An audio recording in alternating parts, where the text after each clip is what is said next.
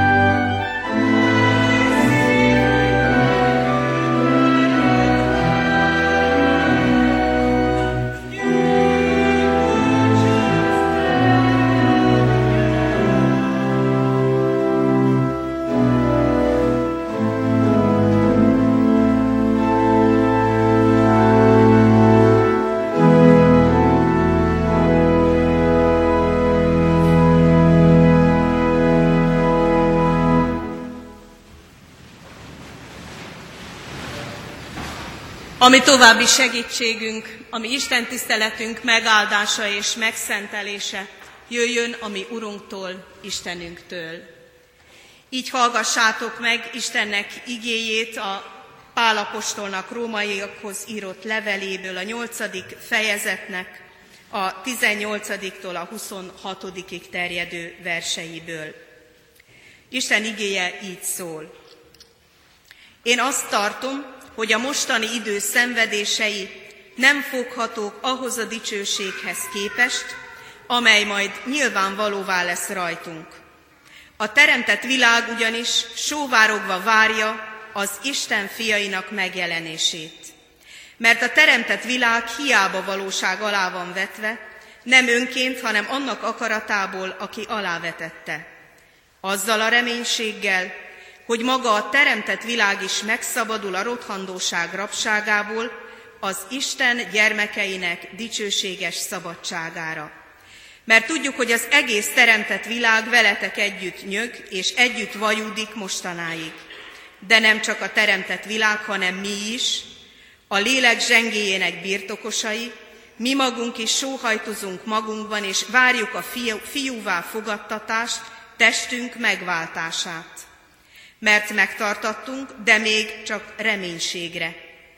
A reménység pedig, ha látható, nem reménység, mert amit lát az ember, miért reméli is azt.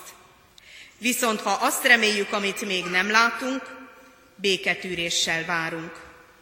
Így maga a lélek is segítségére van a mi erőtlenségünknek. Mert azt, amit imádságunkban kérnünk kell, nem tudjuk úgy kérni, amint kell. De maga a lélek esedezik érettünk kimondhatatlan fohászkodásokkal. Isten áldja meg az ő igéjét, annak befogadását és megtartását. Hajtsuk meg a fejünket és imádkozzunk. Drága Urunk, magasztalunk téged, hogy már az első pünkösdön is láttad a mi emberi gyengeségünket.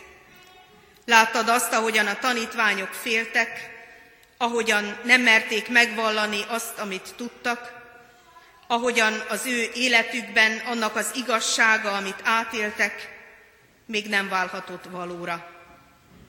De amikor eljött a pünköst, eljött a te lelkednek ünnepe, akkor ezek az emberek megváltoztak. Erőtlenből erősekké lettek. Hittagadókból, gyáva elfutókból, hitvallókká, bármely szenvedést vállalókká.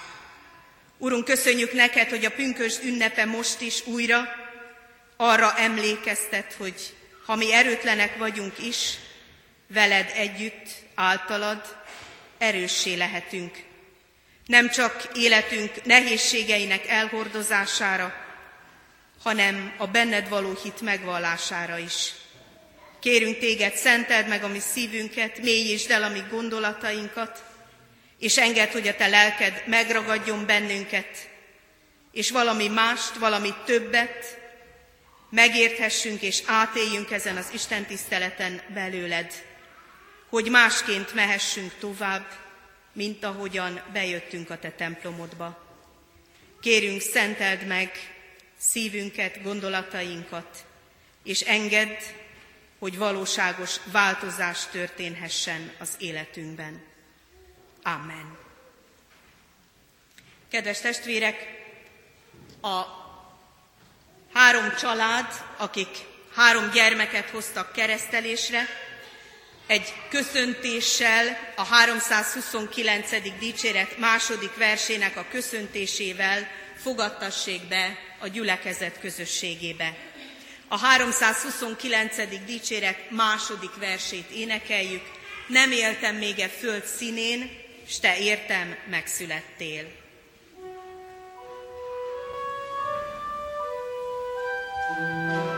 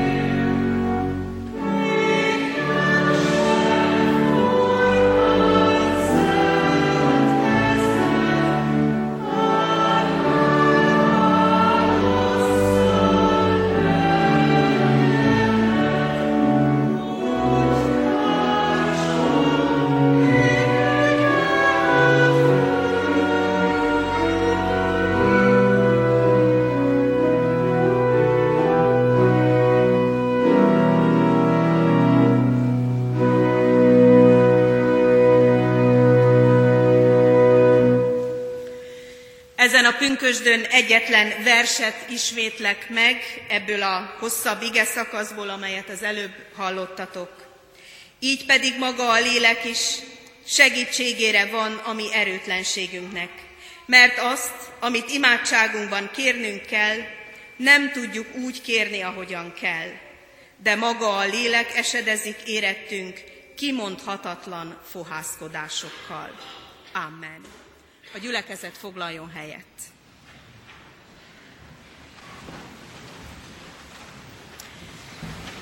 Kedves ünneplő gyülekezet, kedves ünneplő család, a keresztelési igehirdetés és a pünkösdi igehirdetés most egybe folyik, egyetlen istentiszteleti részé, ezért van az, hogy most még nem a keresztelés szereztetési igéjét olvastam fel, hanem egy pünkösdi igét, de ez is csatlakozik mind a kereszteléshez, mind ahhoz, amelyet mi akár ezen a pünkösdön is átélhetünk.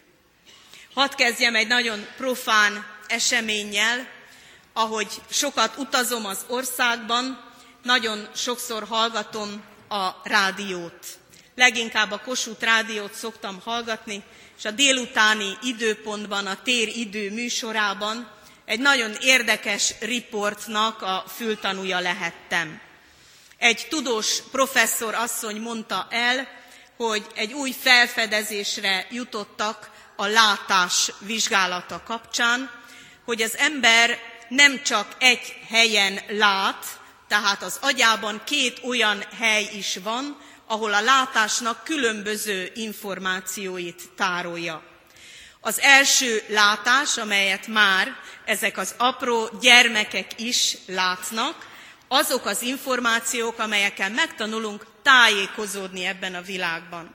Amelyben egy gyermek kinyújtja ugye egy játék után a kezét, és egy idő után megtanulja bemérni, hogy milyen messze kell nyújtani, hogy valóban el is érje azt. Ugye egyetértesz velem. Ez a látás azt gondolom rendkívül fontos, mert a tájékozódásunkat segíti, az eligazodásunkat a világban. Hogy amikor lépünk, felmérjük, fel tudjuk mérni, hogy ez a lépcső milyen messze van, milyen magas, és hogy hogyan is kell azt megközelítenünk. Ez a látás információ elsősorban tehát a térhez kapcsolódik, ahhoz, hogy az ember megismerje a körülötte levő világot. És azt mondta ez a tudós professzor asszony, hogy ez is folyamatosan fejlődik.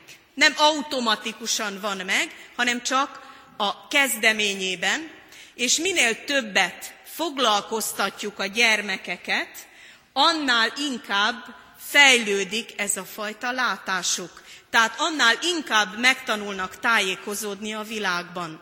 Tehát ez a szülők, a család felelőssége. Mert hogy az apró gyermekek legalább öt éves korig folyamatosan tanulják ezt. De azt is elmondta, hogy a kutatások szerint megbizonyosodtak arról, hogy van egy másik féle látás központunk is, és ez a látás központ, ez az agyunknak az 50 százalékát mozgósítja a látott információknak a beépítésére. És elmondta azt, hogy ez a fajta látás, ez segít abban, hogy például egy könyvet megismerjünk a címoldaláról, de hátulról, vagy akár kinyitva is, és tudjuk, hogy igen, az a könyv az. Minél több információt begyűjtünk ezekről a könyvekről, annál inkább meg fogjuk találni a könyves polcon, ha keressük. De ugyanígy van az emberi arcokkal is, hogy egy embert folyamatosan megismerünk akkor is, hogyha húsz éve nem találkoztunk vele. Egy osztály találkozón nézzük az arcát, és közben egészen megváltozott az arca, és mégis megismerjük. Így történik ez, mert ez az agy rész rengeteg információt képes tárolni. És minden képi információt tárol, és ha igyekszünk rá, össze is köti ezeket, értelmezi ezeket, És ezek az összekötött információk segítenek abban, hogy ne csupán tájékozódni tudjunk a világban, hanem értsük is a világot. Nagyon érdekes volt ez a műsor, és nagyon elgondolkodtatott engem. És arra jutottam, hogy valószínűleg minnyájunkban ugyanígy működik ez a kétféle látás, csak mert nem tudunk róla, ezért a legegyszerűbb információkat gyűjtjük be.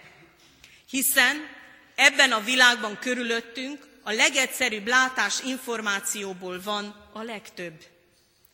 Információs, vizuális információs társadalomban élünk, ahol bejön az információ, átfolyik rajtunk és kimegy. Anélkül, hogy túl sokat foglalkoznánk ezekkel az információkkal. Látjuk őket, és el is felejtjük őket. Bejönnek, és értelmezés nélkül áthaladnak rajtunk. És ebből nagyon sok van, és folyamatosan érnek ezek az információk. És sajnos azt kell, hogy mondjuk, hogy nincs időnk, hogy ezeket az információkat elmélyítsük, értelmezzük, és a magunk számára le tudjuk vonni azokat a következtetéseket, amelyekre az életben szükségünk lenne. Miért is élünk ezen a földön? Mi a dolgunk? Miért is születtek ezek a gyermekek? Mire akarjuk őket eljuttatni, nevelni? Mi ebből a mi felelősségünk? Mit láttatunk velük? Hogyan értelmezzük a számukra a világot? Hogyan magyarázunk meg egy eseményt? Hogyan magyarázzuk meg, hogy mi történik, amikor vihar van? Vagy mi történik, amikor valami baj éri őket? rengeteg sok információ értelmezve kerül be az ember gondolkodásába. És ezért nagyon-nagyon fontos, hogy mi az az ajtó, ahogyan bekerül. Itt jutunk el ugyanis a kereszteléshez is. Mi történik a keresztelésben? Valaki azt is mondhatja az egyszerű látott információ alapján, ide hozzák a gyermeket, és egy kicsi vízzel leöntik a fejét. Nem? Úgy, ha nagyon egyszerűen mondom, akkor ez történik. És van, aki azt is gondolja, hogy hát minek jövünk mi a templomba, mire kell ez az egész. Hiszen csak arról a kicsi vízről van szó.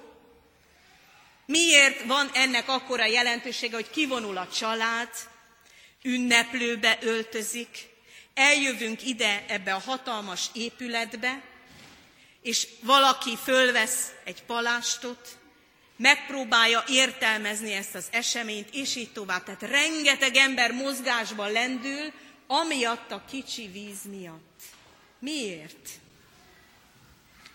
Azért, mert ez egy egészen más jelentőségű esemény.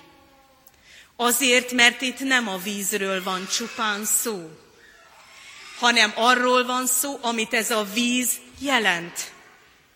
És van, aki már tudja, mert hogy többször is látta, vagy akár saját magára nézve végig gondolta, és értelmezte, hogy tulajdonképpen mi is ez a keresztség, mi is ennek a víznek a jelentősége.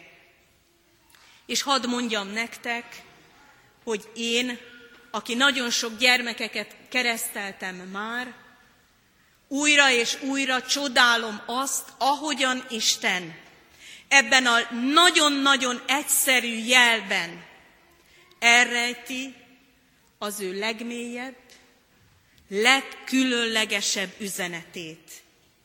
Azt, hogy Jézus Krisztus az ő váltság halálával, az ő kiontatott vérével megtisztítja a lelkünket minden bűntől. Ez olyan titok, amelyet csak akkor értünk meg, ha mindannak a jelentőségét átgondoljuk, amit nem csak a szemünk első információi jelentenek, hanem amelyet már tudhatunk és érthetünk a magunk életére nézve. Mert most még azt gondoljuk, hogy hát ezek a gyermekek hát szinte el se követtek semmi bűnt. Milyen bűnbocsánatról beszélek én velük kapcsolatban? Hogyan is beszélhetnék, hiszen ártatlanok, szépek, gyönyörű fehér ruhában. Hát az ember azt gondolná, hogy minek ez? De komolyan kell vennünk, hogy a gyermekek sajnos már is hordozzák mindazokat a bűnöket és azoknak a bűnöknek a következményeit is, amelyet mi szülők, nagyszülők, dédszülők elkövettünk. Mert a lelki törvényszerűségek ugyanúgy működnek, mint a fizikális törvényszerűségek. És ezért bizony a gyermek sokféle teherrel is születik. Nem csak lehetőségekkel, hanem bizony korlátokkal is. Bizonyos dolgokat, amelyeket mi nem tanultunk meg, nem tudjuk megtanítani nekik. Néha még akadályok is vagyunk ebben. Lehet, hogy a nagyszülők közül már többen végig gondolták azt, hogy hát igen, ha én megtanítottam volna ezt a gyerekemnek, akkor most nem, nem így csinálná ezt az ő gyermekével. Talán már eljutottak odáig, hogy hát igen, ha én akkor tudtam volna, vagy végig gondoltam volna, akkor másképp cselekedtem volna vele, abban a nevelési szituációban, vagy abban a tanácsadásban. Hiszen a tapasztalat sok mindenre megtanítja az embert, hogy mi az, amit jól tett, és mi az, amit rosszul tett. Tehát mi felnőttek már nagyon jól tudjuk azt, hogy nagyon sok bűnt követünk el, akár naponta is. Nagyon sokszor védkezünk mulasztással. Nagyon sokszor védkezünk szavakkal. Nagyon sokszor védkezünk gondolatokkal és cselekedetekkel is. És az ember az életében egy ponton eljuthat odáig, amikor ez már annyira fáj, amikor már annyira szégyelli, hogy meg akar változni, és szeretne megtisztulni. Szeretné letenni az ő bűneinek a terhét. Szeretne tiszta lélekkel, tiszta lappal indulni. Nem mindig úgy nézni arra a másik emberre, hogy az az ember bosszant engem, utál engem, és én akár nem is akarok neki köszönni. Hanem úgy nézni arra a másik emberre, hogy megpróbálom megérteni az ő helyzetét, megpróbálok megbocsátani neki, újra beszélgetve vele, fölmenteni őt, és megpróbálni megérteni azt, hogy ő vajon miért úgy viselkedik, ahogyan viselkedik. Tehát az ember eljut odáig a tapasztalatai és a felnőtt mindenféle értelmezése alapján, hogy bizony nagy-nagy szüksége van a megtisztulásra. Arra a tisztaságra, amelyet Jézus Krisztus ajánl nekünk a bűnbocsánatban. Mert azt ígéri, hogy aki megvallja az ő védkeit, ő megbocsátja azokat a védkeket. És mindezt Jézus Krisztus előre, előre megtette. Ő felől ez már most sem kérdés. Ha még valaki nem bánta meg, ő felőle, Jézus Krisztus felől a bűnbocsánat már most is készen van. És azt várja, hogy eljussunk végre a saját utunk végére, és bemerjük vallani, hogy igen, elrontottam. És ezt nem kimagyarázni kell, hanem megvallani és elfogadni Jézus Krisztus bocsánatát. És hogy ez mennyire előre történik minden előtt, hogy mennyire megelőzött bennünket Jézus Krisztus az ő szeretetében, ezért keresztelünk gyermekeket. Ezért keresztelünk, mert az ő számukra ez még valóban előlegzés. De milyen jó, hogy rájuk nézve is mi már ezt tudhatjuk. Szülők, keresztülők, nagy család, gyülekezet, imádkozhatunk ezekért a gyermekekért. Taníthatjuk, nevelhetjük őket arra, hogy igen, több lehetőséged van. Nagyobb az értelmezési kerete az életednek, mint pusztán az első értelmezésű világ megértheted, hogy miért vagy itt. Megértheted azt, hogy miért cselekszel úgy, és miért élsz úgy, ahogyan. Hogy ez milyen jelentőséggel van az összes többi emberek számára körülötted. Hatalmas ígéret van a keresztelésben. Óriási kegyelem, amelyet Isten előre oda ajánl minden gyermeknek. És ti majd most fogadalmat fogtok tenni, hogy mindenre őket megtanítjátok. Hogy mindezt ő rájuk nézve is el fogjátok mondani. Hogy nem csak a tárgyi, fizikális ajándékokkal látjátok el őket, hanem a lelki, értelmezési kerettel. Megtanítjátok nekik mindazt, amely őket az Istenhez elvezetheti, amely megtaníthatja őket imádkozni. Megtaníthatja őket nem csak a földi életet látni, hanem látni a nagyobb összefüggést, amelyet Isten ad minnyájunk számára. Hiszen ő helyezett ebbe a világba, és ő adja a célját és értelmét minden napnak, de egy ember teljes életének is. És itt jön a harmadik titka a mai napnak, a pünkösd lényege. Úgy szokták mondani az emberek, hogy a karácsony az a legszebb keresztjén ünnep. A húsvét az még talán belefér, de a pünkösdel nem tudunk mit kezdeni. Ez jelentőségében is így van, hogy karácsonykor tömve van a templom, húsvétkor egy picit kevesebben vannak, pünköstkor meg jelentősen kevesebben. Mert úgy gondolják, hogy igazából véve ez az ünnep, ez hát nem nagyon értelmezhető a mi kereteinkben. Nem tudunk mit kezdeni a Szentlélek ünnepével. Az, hogy Jézus Krisztus emberré lett, és egy picin gyermek megszületett, és ez a szeretet ünnepe, ez szép. Ezt értjük. Ennek az elsődleges és a másodlagos jelentését is értjük. Az, hogy húsvétkor, nagy pénteken Jézus Krisztus meghalt értünk, és húsvétkor feltámadott, ez az új élet születésével, a tojás kétféle szimbólumával, és még a megtisztulásnak a kölni vizes valóságával valahogy a mi népünkhöz is elérkezett.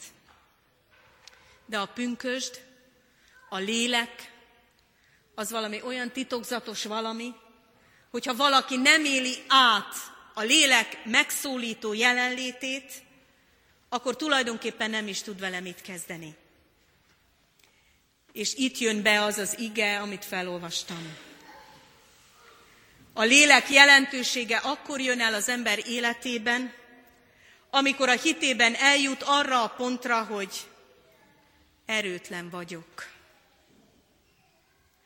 Tudom, hogy mit lehetne hinnem, értem a jelentőségét, de nem érzem. Gyenge vagyok. Imádkozom, de az imádságom nem megy túl a plafonon. Nem hiszem igazán, hogy valaki meghallgat. Talán előveszem a Bibliát, olvasom a Bibliának a szavait, sorait, történeteit, és úgy az eszemmel azt mondom, hogy igaz. Ezek a mondatok igazak, igen, valami mélyebb értelmük van, és, és rám nézve is igazak. De hogy aztán az a munkahelyemen, a családomban, a hétköz, hétköznapi valóságban valami jelentőséggel bírjon, ez már nem megy, ehhez erőtlenek vagyunk. Talán elhatározzuk, holnaptól másképp fogok élni, holnaptól Istenre hallgatok, holnaptól a parancsolatokat is komolyan veszem, holnaptól számítok az Isten segítségére. És eljön a holnap, és ugyanolyan gyengén élem végig, mint addig. Nem élem át, hogy Isten megerősít. És hadd mondjam azt bátorításul azoknak, akik erőtlennek érzik magukat, hogy ugyanezt élték át a tanítványok. Ott, amikor ők tíz napon keresztül Jézus Krisztus mennybe menetele után összegyűltek és imádkoztak, ők csak azt élték át, hogy gyengék, hogy rettenetesen félnek attól, hogy őket elfogják, és ugyanúgy keresztre feszítik, mint az ő mesterüket. És utálták ezt a helyzetet, és inkább összebújtak egy házban, és ebből a félelemből nem tudtak engedni. És úgy gondolták, hogy nincs erő, ami őket onnan kimozdíthatná. Pedig három évig Jézus maga tanította őket. És mindent elmondott nekik, amit tudhattak. De a kereszt alól is elfutottak. Egy maradt ott János. Tehát a tanítványok számára is az erőtlenség ideje eljött. Ott voltak a hit információk, minden tudhattak, de nem élt bennük.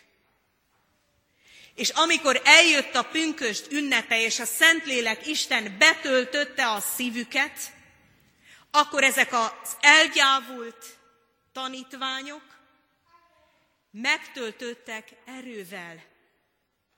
És ez az erő oly mértékben meghatározta őket, hogy kimentek a terekre, és azoknak kezdték el hirdetni, amit előtte szégyeltek, és amit rettegtek, hogy mi történik velük, hogy három ezer ember megtért az ő bizonyságtételükre. A lélek eljövetele abban látszik meg, hogy egy ember élete megváltozik. Erőtlenből erőssé lesz. Gyávából bátorrá. Szeretetlenből szerető szívűvé. Félelmes szívűből bátor, hitvalló emberré. A lélek munkája nem előtte, hanem utána látványos. Amikor egy ember életét betöltötte, és onnantól kezdve nem szégyeli, hogy ő templomba jön, hogy megkeresztelteti a gyermekét, hanem megvallja, elmondja, elmeséli, mert az ő számára, a gyermeke számára ez az élet lehetősége, az üdvösség reménysége. A láthatatlan Isten jelen valósága az életünkre nézve. Ez olyan titok, testvérek, amelyeket csak kérhetünk. És ezért olvastam fel ezt az igét. Ami erőtlenségünkön segít a lélek, mellénk áll. Így mondja az eredeti görög szövegben Pálapostól, a lélek mellénk áll és fölemeli a mi szívünket Isten elé. A lélek oly módon megragad, és oly módon helyettünk is elmondja Isten előtt mindazt, amit még elmondani, kérni sem tudunk rendesen, hogy az meghallgatásra találjon. És ezért egészen különleges lehetősége a keresztjéneknek az, hogy imádkozhatunk, hogy megszólíthatjuk Istent. És ebben a megszólításban átélhetjük az ő válaszát. Válaszol az igében, válaszol a változásokban, válaszol a lélek megragadottságában, válaszol nekünk, mert jelen van, akkor is, ha nem látjuk, megtapasztalhatjuk a jelentőségét, megtapasztalhatjuk a jelen valóságát. És hiszem, hogy pünkösd ünnepén ebben a hatalmas titokban van, ami keresztény életünknek a legfontosabb része.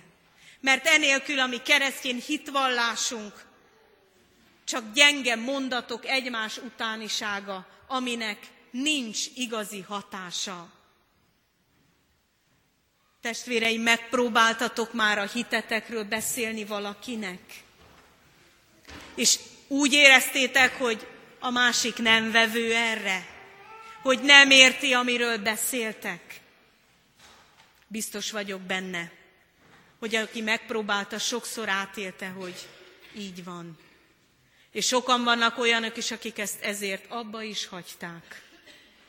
Volt egy lendület, amelyben még beszéltek arról, hogy mit is jelent nekik Jézus Krisztus kegyelme, megváltása, aztán szép lassan abba hagyták, mert úgy érezték, hogy falaknak ütköznek, erőtlenek lettek. A Szentlélek által Isten olyan erőt adhat nekünk az ő jelenlétében, amelyel a mi szavaink átmennek ezeken a falakon. És egyszer csak meglátjuk a könnyeket a másik ember szemében, és hogy megértette nem az eszével pusztán, hanem a lelkével. Eljutott az elsődleges, a látott információktól a mélyebb, megragadó igazságig, az Isten lelke által. Azt gondolom, amikor urvacsorára készülünk, a kenyér és a borban ugyan ezek a különleges ígéretek vannak a számunkra. A keresztelésben, a vízben az eljegyzés, az előlegzés, a reménység. A borban és a kenyérben a személyes valóság. Hiszen a kenyér és a bor nagyon természetes és egyszerű anyagok. Hétköznapi valóság. De ha a lélek által vesszük, és bűneinket megvalva vesszük a kenyeret és a bort, akkor ezek eszközei lehetnek Istennek, pecsétei és jelei lehetnek annak, hogy az Isten megbocsátott nekünk. Hogy a kenyér az ő megtöretett testének, a bor az ő kiontatott vérének jelképe. És ha ezt magunkhoz vesszük, akkor az ő bocsánatát is átélhetjük. És aki ide járul az úrasztalához, és vesz a kenyérből, és iszik a borból, akkor ezzel belép abba a közösségbe, amelyben az Isten megbocsátása, az Isten bocsánatának kiáradó közössége minnyájunkra igaz lehet. Így lehetséges az, hogy ezen a pünkös ünnepen ezek az egyszerű jelek a Szentlélek által megérintsék a szívünket, és valami többre, valami nagyobbra mutassanak. Hiszem, hogy minnyájunk szívében végbe mehet ez, és ezeknek a gyermeknek az életében is. Az urvacsora osztásra készülve a 373. dicséret első versét énekeljük. Jövel, teremtő Szentlélek, és híveiddel légy vélek.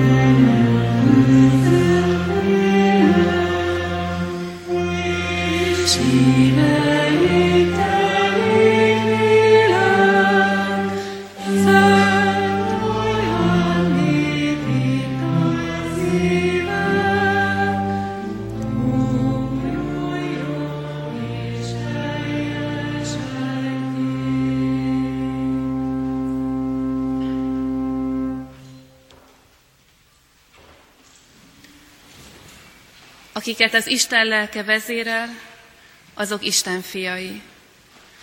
Mert nem a szolgaság lelkét kaptátok, hogy ismét féljetek, hanem a fiúság lelkét, aki által kiáltjuk Istennek, Abbá, Atyám. Amen. Ajándékaidból élünk, Istenünk, a kicsikből és a nagyokból. Köszönjük azokat az ajándékokat, amiket ma ide gyűjtöttél magad köré, a gyermekeket, a hálát az életért, a reménységet, amit nekünk készítesz a jövőre nézve. És köszönjük neked legnagyobb ajándékodat, a fiadat és szent lelkedet, akik abban bizony, bizonyosítanak meg bennünket, hogy az életünknek értelme van, hogy az életünket veled járhatjuk, hogy áldás van rajta, és hogy a hivatásunkat megtalálhatjuk ebben az életben. Így könyörgünk, hogy ennek az erejével felvértezve hadd menjünk, tedd Istenünk a lépteinket, a szívünket könnyűvé, ugyanakkor pedig nagyjá, hogy befogadjuk a Te végtelen kegyelmedet, és ezt megéljük és megháláljuk a mindennapokban. Amen. Együtt imádkozzuk el azt az imádságot, amire Jézus Krisztus tanított bennünket. Mi, Atyánk, aki a mennyekben vagy, szenteltessék meg a Te neved. Jöjjön el a Te országod, legyen meg a Te akaratod, amint a mennyben, úgy a földön is. Minden napi kenyerünket add meg nékünk ma, és bocsásd meg védkeinket, miképpen mi is megbocsátunk az ellenünk védkezőknek. És ne vigy minket kísértésbe, de szabadíts meg a gonosztól, mert tiéd az ország, a hatalom és a dicsőség, mind örökké. Amen. Hirdetem az adakozás lehetőségét, mindent mennyei atyánktól kaptunk, tehetségünk szerint adjunk is ebből tovább. Most pedig Isten áldását fogadjuk. Isten népe, áldjon meg téged az Úr, és őrizzen meg téged. Ragyogtassa rád arcát az Úr, és könyörüljön rajtad. Fordítsa felét arcát az Úr, és szent lelke adjon neked békességet. Amen. Zárásképpen pedig már a megkezdett 373. dicséretünket énekeljük, a második versétől egészen a végéig. Így kezdődik hathatós vigasztalónak, Isten ajándékának.